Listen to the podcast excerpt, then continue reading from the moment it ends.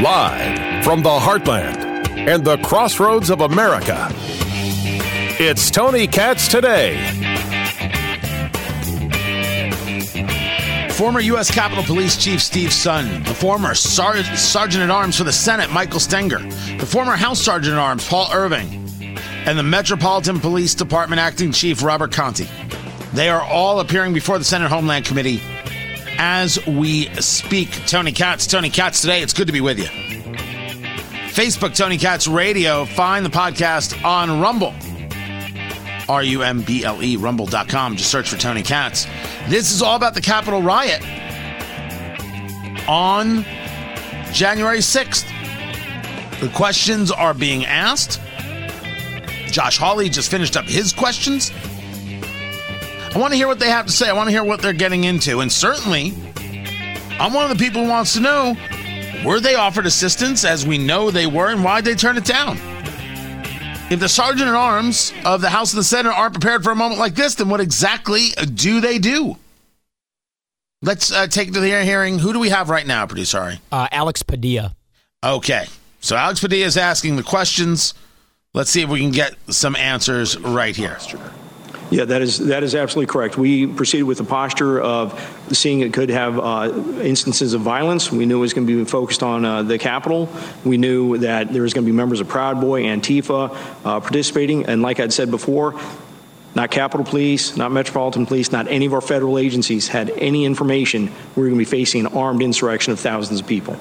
Now, if we take um, our experience with uh, terrorism globally and look at case studies, uh, both incidents that were have been prevented and those that were successfully executed against the United States. Uh, is it plausible? And I know hindsight's 2020. Is it plausible that the November 14th, December 12th incidents may well have been trial runs? The very extremist organizations you've referenced uh, involved with the organizing and participation of November 14th, December 12th, to gain counterintelligence on how you and your partner agencies would be planning and preparing for such incidents. Well, as you rightly point out, when you look at some of the uh, uh, terrorist attacks that have occurred, there has been uh, pre planning, there has been pre surveillance, uh, pre collection of intelligence on the security features. Uh, I don't know if the uh, November and December were two instances of that, but I would suspect with the fact that we're finding this was a coordinated attack, I wouldn't doubt there was um, pre-surveillance. So we don't know they were, we don't know they weren't. That's my Correct. point. Correct. Uh, and I know the intelligence folks will be here at a subsequent hearing, but we're, we're all in this together. In your letter and your uh, testimony earlier today, you uh, bluntly said the intelligence community missed this. That is correct, sir. That's the way I feel. Now, who was commander in chief on December 6th? When you say commander in chief, Who was the president of the United States uh, Donald Trump, sir. overseeing the, the intelligence community that missed this? Repeat your answer. For the, the entire 18 agencies that represent the intelligence community? Yes. Yes, sir. Then you would be commander in chief. And who was that again? Uh, President Donald Trump. Okay. Holy crap. No, no, leave it up a little bit, producer. All right. Alex Padilla, by the way, in case you didn't know, is the senator who replaced Kamala Harris. Right? He was appointed by Gavin Newsom, taking her place as she became vice president. So Donald Trump is guilty of the in real time. lack of sharing of intelligence, the lack of acting on on, on the intelligence. And me and many people But we know that it was, and that was Steve Sund answering the questions there. We know that President Trump did offer assistance, and Nancy Pelosi turned it down. This is a really easy thing to debunk. This is garbage. This is the big fear about a, a 9 11 style commission. Right? Remember, they had the 9 11 commission. They want to do one here, and I'm like, hey, go ahead. But it actually has to do things. You actually have to discover things. If you go about this in, in a way where you just want it to be political, well, then it's worthless. 52. Don't you want to know why nobody pushed back? Why the Capitol Police didn't stop a riot?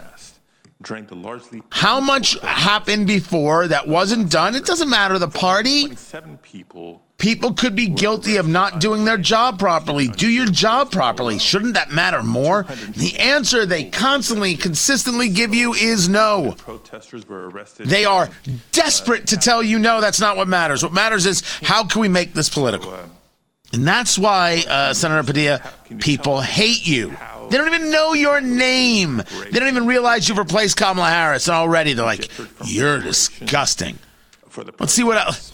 I know, I know. We shouldn't, right? We should. We just move on, right? Producer, all right. We should just move on. We shouldn't hear more of what this lunatic is saying, should we? Eh, I think I've gotten the gist of it. Okay. Very, very good. Let's talk about old white guys. What? There is a series of tweets about Neera Tanden. Now, Neera Tanden is getting huge, huge opposition. Opposition to being in Biden's cabinet. And she's getting opposition because she's nasty. I mean, the things she has said about Republicans and Democrats alike. She's the nominee to lead Office of Management and Budget. Also getting pushback is Xavier Becerra to be Secretary of Department of Health and Human Services, the Attorney General of California, former congressman, a radical leftist, without question. So Tanden's confirmation's got a real issue. You've got Democrats who are opposed, massive amount of Republicans opposed. I don't think she can get the votes to get confirmed. She used to be the president of the Center for American Progress. I mean, she put out some hostile stuff against members uh, of Congress. Thousands of negative public statements referring to Susan Collins as the worst, calling Senator Tom Cotton a fraud, saying vampires have more heart than Ted Cruz, referring to Mitch McConnell as Moscow Mitch, and Voldemort. Yeah, so people are going to have a problem with that. And she wants you to know that I recognize the concern. I deeply regret and apologize for my language, some of my past language. I recognize that this role is a bipartisan role, and I know that I have to earn the trust of senators across the board. I will work very aggressively to meet that concern. Nah, don't even bother. Don't even bother. Well, all of a sudden, there's a, a group of tweets out there. And I believe they're quoting Bill Kristol. Now, Bill Kristol is a guy who wants to still make claim that he's an important and valued conservative, and that's not it. Weekly Standard guy. And now there is no longer a Weekly Standard. Right? I mean, just just saying what is. There's there's no longer a Weekly Standard. I think that's where this comes from. I don't think there was any other Kristol that that they were they could possibly be talking about. Well, one of the things uh, that gets noted here is that you've got Maggie Haberman and Jennifer Rubin and others quoting a, a, a segment, a piece that says, I feel like there's a little bit of sexism going on here.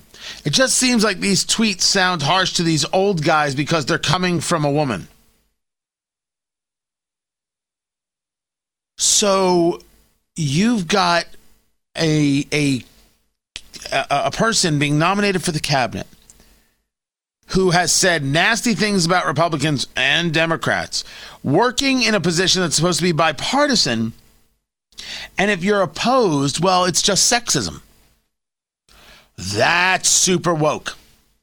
And look at the people coming to rally around this. A reporter from the New York Times, uh, uh, a reporter from the Washington Post, rallying around this idea.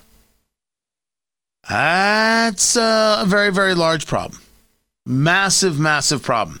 Because it's stating, just like when we talk about these ideas of whiteness, someone can't have a disagreement based on the facts. Everything, everything has to be, well, it's just racism. Well, it's just sexism. Well, it's just.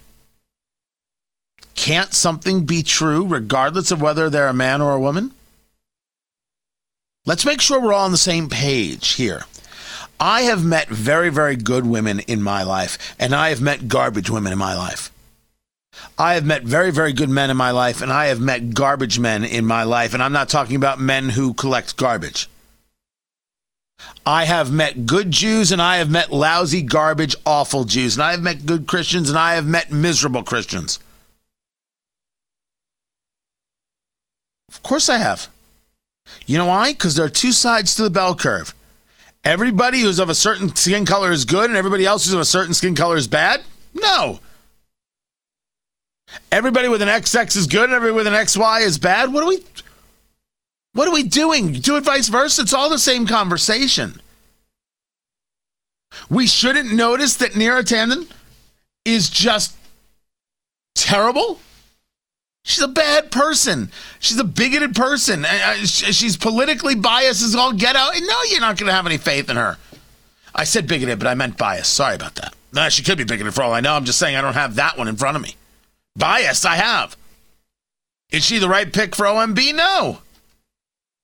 And if you're saying, well, these these senators should, you know, just suck it up, I, I, I guess they see it differently because they're senator. That's who they are. They ran, they won, there you is. But to say they're just opposed because they're just old white guys who can't handle a woman, it's. This is the stuff we have to fight. This is the wokeism that we have to push back on. And to prove this, we're going to Canada. That's coming up. I'm Tony Katz. So there's some very interesting Second Amendment movement going on. The movement across states. Montana, I think, just did it. Indiana is trying to do it. Why should you need a license to carry a firearm? Tony Katz, Tony Katz today. It's great to be with you. Facebook, Tony Katz Radio. Find everything at TonyKatz.com. We'll dig into that uh, coming up in a little bit. But let's take ourselves to Canada. A funny story. I had some cabinet work done, new doors put on the cabinets. Right? We didn't need all new cabinets, just wanted to really uh, change uh, the, the look. Paint wasn't going to cover it. We, we did it. We did a thing. Very cool. Very, very happy with how it came out. And uh, one of the installers was here finishing up uh, on, on something and uh, was telling a story about Canada and rural Canada. And how in rural Canada, I guess he's got a cabin up there or a family up there, whatever the case may be. You know, sometimes you'll have a doctor's appointment, you'll go to the doctor, doctor's not there, they just forgot. They're not coming in today. Restaurants don't open when they're supposed to. Uh, people just take it very, very easy. They just, you know, they get to things when they when they get to things. And I heard that story in, in passing, and I said, huh. Well, that's a thing. Here, let me let me describe to you what that sounds like to me. Most white people and Europeans are about agendas and to-do lists and tasks and oh, we have 30 minutes for this and oh, time to move on. That is a woman from Washington State. She is from the Office of Equity in Washington State, and her name is Karen Johnson. So, Karen Johnson is part of this equity task force in Washington State.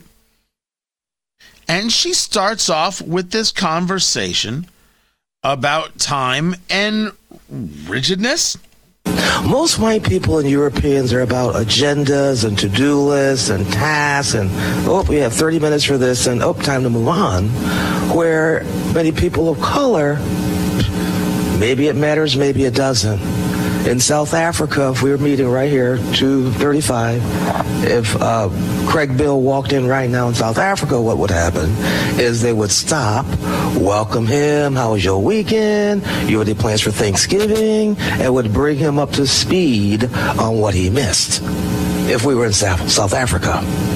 If somebody, if Craig Bill walked in right now here in Tumwater, Washington, we say hello. Uh, this and maybe somebody. Would, well, our chairs are gracious, so you all would let them know here we are. But it's basically this is where we are, so just get with it.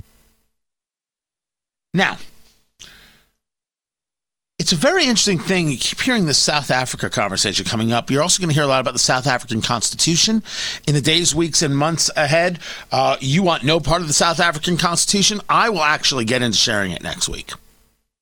And why this is coming up because the South African uh, Constitution comes after a Truth and Reconciliation Commission. So basically, now we're going to get into the place where America is as guilty as an apartheid state. Wait for it, it's coming. But I brought up the Canadians.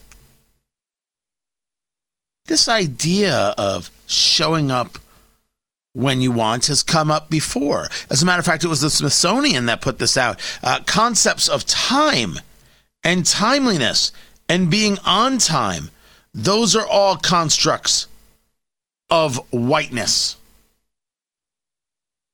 As a matter of fact, in the same meeting, some sentiments got echoed by uh, this gentleman. About through this work, the Office of Equity should model practices in decolonizing boards and other government structures by identifying and dismantling culture bound rules and decorum, time requirement, education, and what we call expertise. Well, if you want to get rid of expertise, uh, that that's fine. I happen to like expertise. It's just that I have the right to not listen to the experts. Uh, it, it's funny. In some cases, you have to listen to the experts like them who want to tell you about wokeness and race and all these things. But now you don't have to listen to the experts when it works in their favor. But these cultural things, remember, that's what he just brought up. He brought up cultural things. Johnson was talking about just a minute ago about through this work, the Office of Equity should model practices in decolonizing boards and other government structures by identifying and dismantling culture bound rules and decorum, time requirement. Culture bound rules and decorum and time requirements. Forget the whole thing about colonization. You know where they're going with that nonsense. If you're admitting that it's culture bound, culture bound rules and time requirements. So you're making the argument that South Africa has the same system as a conversation I just heard about rural Canada. What do they have in common? What do they not have in common? Wouldn't that be the logical conversation? Look at these two things. This thing from Washington State actually took place in, in 2020. I think it took place around Thanksgiving. This conversation about Canada happened two and a half hours ago. What's the connectivity? Not a racial conversation, but rather a cultural one. If you want a society where you don't care if people show up on time, that's you. You know what has to happen every day at the time this show starts? We have to be ready to go. We have to do it. We actually live and die by the clock on this show. That's how it works. You don't get your way. No one cares about your culture or whatever. The sponsors need to be taken care of. The station needs to be able to get in the breaks. All these things have to happen. But if you're going to say this is the South African model and someone's saying, look at the Royal Canadian model, what do those two places have in common? And oh, it ain't race now, is it? You understand that none of these conversations are about race. It's utilizing it to attack and destroy to create the political desire. I'm Tony Katz.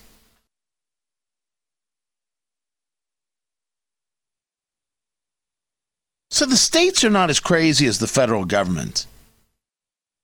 And more and more states are moving towards allowing people to constitutional carry. Now, maybe it should be better said as lawful carry. Tony Katz, Tony Katz today. Facebook, Tony Katz Radio. Twitter and Parler, Tony Katz. That's where you can find me, uh, the podcast at Rumble, R U M B L E, or TonyKatz.com. I'm a believer in this. And I do not believe that we are putting ourselves in danger by allowing people to simply utilize the Constitution as it is written. Guy Relford is known as the gun guy, Second Amendment uh, lawyer in Indianapolis, radio host, uh, the Gun Guy uh, Show, heard on 93.1 FM WIBC. Of course, he fills in uh, for me from time to time, and he is also uh, the mind behind the 2A project, the number two letter A project uh, in Indiana. This bill is making its way, House Bill 1369 uh, repealing the law that would require a person to obtain a license to carry, carry a handgun in Indiana. So, two things, Guy. How is the Indiana law as it's written now different than some other places where a permit is required? And what is the what is the purpose of the repeal? Well, the way the law works now, Tony, is that uh, a person, once they're 18, has to go apply for a license, a license to carry handgun, as we call it. Um, there's a background check. Uh, there's a lifetime fee actually available, uh, a lifetime license available, I should say. Um, but it's fairly expensive. It's $125 uh, for the lifetime. Uh, there's a background check, and the process really is, as I've described it, it's a, a law abiding citizen who has to go to the government and seek permission to exercise a constitutionally protected freedom. And the idea behind lawful carry or constitutional carry um, is that uh, the, the Second Amendment shouldn't be treated as a second class right. Uh, no other constitutional freedom do we have to go to the government and seek per- permission in order to exercise a constitutionally protected freedom. So the idea is that if, if you're a law abiding citizen, you've not done anything, you know, you have nothing on your criminal history that precludes you from possessing a gun, then you can carry a handgun uh, lawfully without having to go seek government permission. And that's the idea uh, behind the bill that just passed the Indiana House yesterday, uh, 65 to 31. So when people hear this, they often think, "Oh, so you're saying that people can get a gun without a background check?" The difference between the state and the federal requirements, you still get the background check. Yeah, this has absolutely nothing to do with buying a gun, acquiring a gun. Um, you go into a gun store, buy a gun, um, you'll still have to go through the background check, just like you do now uh, through the National Instant Criminal Background Check system run by the FBI out of West Virginia. So this has nothing to do with where you can lawfully carry a gun, if it's a prohibited place uh, as far as gun possession before, it will be after. It has nothing to do really with who can carry a gun, in the sense that if you're a criminal, you're a felon, you're a domestic batterer, you can't possess a gun, therefore you can't carry a gun. Um, so it, it, really doesn't change anything in terms of where or who. It's just that law abiding citizen who would have passed the background check to get a license to carry um, if, if, if he's a person who would have gotten the license anyway, uh, the law would say, if this passes in the Senate and signed by the governor, the law would say you don't have to go seek government permission first. You don't need that license if you can lawfully possess a gun talking to Guy Relford. Uh, you can catch uh, him at the 2A Project, T H E number two, letter A, the 2A Project.com. Does not roll trippingly off the tongue on radio, but certainly easy enough uh, to find uh, for, for yourself there. People oppose uh, this, and, and it did get some opposition in, in the state of Indiana. And uh, there were even uh, law enforcement who uh, disagree with this. The argument being that uh, a permit system uh, is makes it easier for them to do their job if there's an issue that somebody has and it is gun related. Do they did they have no argument? Well, the the the gap we're trying to fill, and there's a provision in the bill that does this, is that the, the, the information exists already in criminal history databases as to who can lawfully possess a gun and who can't. And so the bill actually has a provision that's asking law enforcement uh, to devise a process to get that information that's already in criminal history databases on who can and cannot possess a gun uh, to the officer on the street. Because if you have that information as readily as you can determine whether someone has a license to carry or not, the argument you just laid out, and that is the argument that we've heard, although I will tell you we had more law enforcement officers come to the hearing in the Public Policy Committee in the House, we had more officers come support the bill than we did oppose it. But even those officers that, that did oppose it, they laid out the argument exactly as you said it, Tony. But we can fill that gap and completely assuage that concern if the officer has the information they need to determine who cannot lawfully possess a gun. If you have that information and it's only those people who may not lawfully possess a gun that can't carry a handgun, then you can separate that bad guy from a gun exactly the same way as if you caught him with a handgun and no license. So we're, we're fixing that issue, and that, and that is exactly why so much of the opposition to constitutional carry or lawful carry has dissipated among law enforcement, and why we had more officers show up to the hearing and support it. So now let's talk about what's happening in other states because we're seeing this move and it's so interesting. Here's Joe Biden. Here's Kamala Harris. We've already heard from Merrick Garland, who is in his second day of hearings as the possible next attorney general, say that uh, the the president favors gun control, and so this Justice Department under me would work with him to help institute those policies where lawful. Now that's a that's a frightening, frightening concept. As if you know they're not going to follow the law, but rather they would look to find ways to implement some of these kinds of concepts. We've seen what uh, Sheila Jackson Lee has pushed forth with the idea of not only gun registry but an ammunition registry, and not just a registry, a public uh, registry. And then you know you can't have this, and you can't have that, and we would know who you are, etc. Et Yet this is going through, and this has a possibility of being signed into law in Indiana. We saw Montana has already done these things. This this divide between where the states are and in the conversation of Second Amendment rights and the federal government under Joe Biden how do are these things going to come to a head? And are we going to finally see you, you do second amendment cases as a lawyer all the time. Are we going to see the supreme court finally start engaging in some of these lawsuits that make it to them? Yeah, I, I really think we will. To answer that last question first, Tony, um, with the court as currently constituted, it is very, very strong on Second Amendment issues, especially with the the three uh, Trump nominees. And so I, I think um, really some of the other justices that might have been inclined to take Second Amendment cases in the past um, were not entirely comfortable um, with uh, the majority they had, uh, not completely trusting Chief Justice Roberts, frankly. Um, now that uh, Amy Coney Barrett has joined the, the, the court, I think you're going to see uh, more Second Amendment cases taken. If there's a so called assault weapon ban pushed uh, either through executive order uh, or through Congress, especially if, if they set aside the 60 vote rule in the Senate, uh, to avoid filibuster, and some of these things pass. Sheila Jackson Lee's two bills. This is HR 125 and 127. Uh, they are just a complete nightmare for law-abiding gun owners. Uh, a complete registry, um, background checks for ammunition, uh, repealing the Protection of Lawful Commerce and Arms Act. I mean, it goes on and on and on. Assault weapon ban. Um, I, th- I do think you'll you'll see the Supreme Court take up cases, and you know if if as threatened, Joe Biden issues executive orders, and he's being pushed to do this. The, a lot of the the so-called um, gun control groups, gun safety groups, they like to call themselves. Uh, they had a conference call with senior Biden officials just a few days ago. They were upset because here Biden came into office and you know and signed an entire pile of executive orders he had stacked up on his desk. I think his very first day in the Oval Office, and uh, a whole bunch of these gun control groups got a hold of the Biden administration, and say, hey, hold on, you campaigned on gun control uh, we supported you because of gun control. Where's our executive orders? Uh, you've been signing all these other ones. And so I think they're really looking for that opportunity. And the thing is, there's no political process behind an executive order, obviously.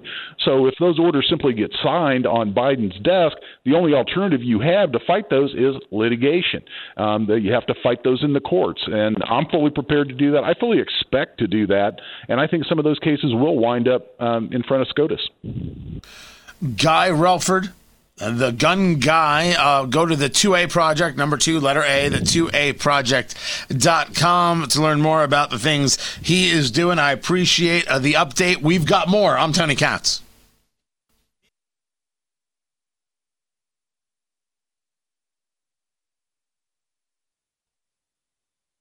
Now sometimes i get into themes and and it's it's it's subconscious, right? I, I don't know that I'm doing it. I, I don't plan to do it. It's just I find a story and then I find another story that connects. I'm like, huh, huh what do you know about that?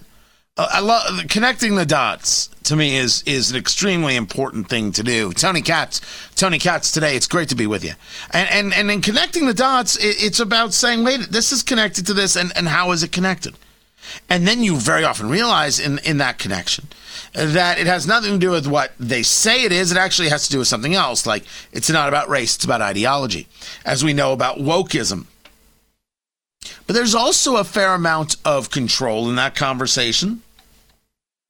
And there's also a tremendous amount of virtue signaling in that conversation. Here's an example of the virtue signaling. It's time to light the light. It's time to meet the Muppets on the Muppets of It's time to put on makeup. It's time to dress up right. It's time to raise the curtain on the Muppets. The world famous Muppet Show, a show that made me laugh out loud as a kid, and I remember with fondness and with joy, is on Disney Plus. Disney Plus, which just got rid of Gina Carano from The Mandalorian for putting out a tweet where it mentions Nazis, even though there are many other people who've worked on The Mandalorian, including The Mandalorian himself. What's his name again, Ari? Pedro Pascal? Yeah, that's it. That's producer Ari right there, uh, who has brought up uh, uh, conversations about Nazis and Republicans. But all of a sudden, you say, hey, if you actually start hating your neighbor like they did in Nazi Germany, this doesn't end well. Maybe we shouldn't do that. Right? I don't like any Nazi comparison, but she was making a point. And I can say to her, don't make the comparison. But her argument was, we're not, uh, what, what we've got here is if you hate your neighbor is going to be a problem. That's what she's saying. She gets fired for it. Other people don't get fired for it. Well, Disney Plus owns the Muppets. And the Muppet Show is on Disney Plus, and it now has a disclaimer, a warning of offensive content. Most people are screaming and yelling, What are you talking about? This is ridiculous. I only hope it's offensive. The Muppet Show is hilarious, and the Muppet Show is made for adults, and the Muppet Show absolutely had uh, the double entendres and the non sequiturs and all of the things, and they absolutely rode the line, and it was awesome. And you know what? It should be forced watching. It should be forced watching. Because maybe people will get a sense of humor. But when you see one of these disclaimers on it, it doesn't keep people away, it attracts them to it. Don't don't trust me, don't believe me, ask Public Enemy.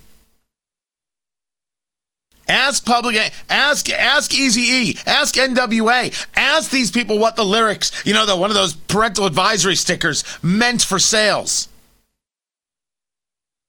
All these people who want to put labels on things, this is offensive content, yeah, they're all Tipper Gore.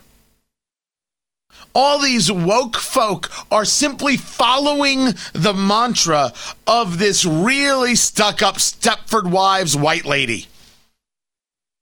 Have a nice day. Go enjoy that.